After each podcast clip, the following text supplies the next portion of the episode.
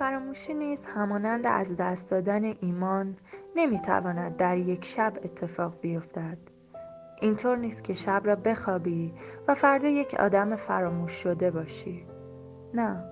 راستش که بخواهی می‌گویم هیچ کدام از اتفاقات دنیا در یک شب شروع نشدند. اتفاقها آهسته و آهسته پیش می روند و درست در نقطه‌ای که انتظارش را نداری ضربه آخر را به تو می‌زنند.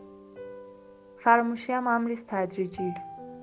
همه چیز ماجرا آنقدر آهسته و تدریجی اتفاق میافتد که نه آدمها می‌فهمند تو را فراموش کردهاند و نه تو می‌فهمی که فراموش شده ای